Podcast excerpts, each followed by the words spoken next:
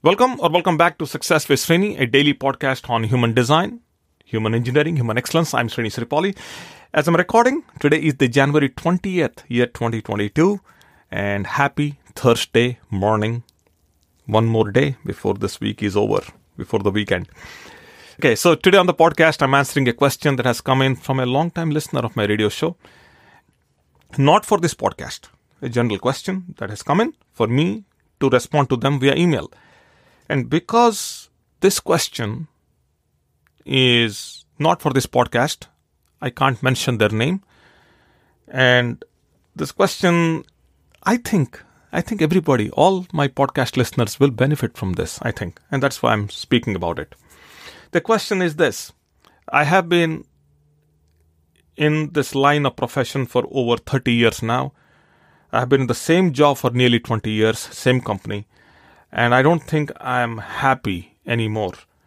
I don't know where this job is going. I don't see myself doing this job more than a few more years, which is odd. He has been in this job for over 20 years. Uh, I don't know what to do. I'm unhappy across the board. I'm unhappy. I need some of your insights. So, first of all, thank you for the trust. And I don't know how to answer this question, but what if every time I answer a question like this, I answer this question by putting myself in their shoes? In this case, in your shoes, you're asking this question. I think, this is my observation, I think over a period of time, working with people and also being a student of success, my observation is any time you do something that is not in line with your self esteem, you will suffer the pain, agony, uncertainty, overwhelm, stress, anxiety, all of that stuff. Anytime you do something that is not in line with your self esteem, you're doing this for 20 years, that's a long time. That's a long time. And I think the the question is not about leaving. I think the question is how can you stay in this profession happily from this point on? I think that's what the question is. And that's that's how I'm hearing this. And I did a podcast on this also a long time ago. There was a book. There is a book called Psychocybernetics. And this book was written by Dr. Maxwell Maltz, a plastic surgeon based in New York. And he operated a lot of, he did a lot of operations, plastic surgeries. And uh, he made some incredible observations as a part of his profession that he ended up writing a book, the best second book, second best book ever written on self improvement Amazing. So, he says this in that book that please do not do anything that is not in line with your self esteem. Otherwise, you'll be unhappy. So, I think I'll take my example. If I'm doing this podcast coaching training, this is in line with my self esteem. So, it's okay. I'm okay. I'm happy doing what I do. So, it doesn't matter what the end outcome is but I'm happy doing what I'm doing because this is in line with who I am. If given a chance, if somebody just gives me back my time and I go back 30, 40 years, I would like to do that which is gifted to me by Mother Nature. That means there are some gifts within me that I'm very natural about them. I would do it. I would create a profession out of that. I would not do something to fit myself into the society. I wouldn't do it, given a chance. So I will go back, take my natural skills, and I'll be unhappy. Maybe, maybe I'll not make money. Maybe I'll be unhappy. That's okay.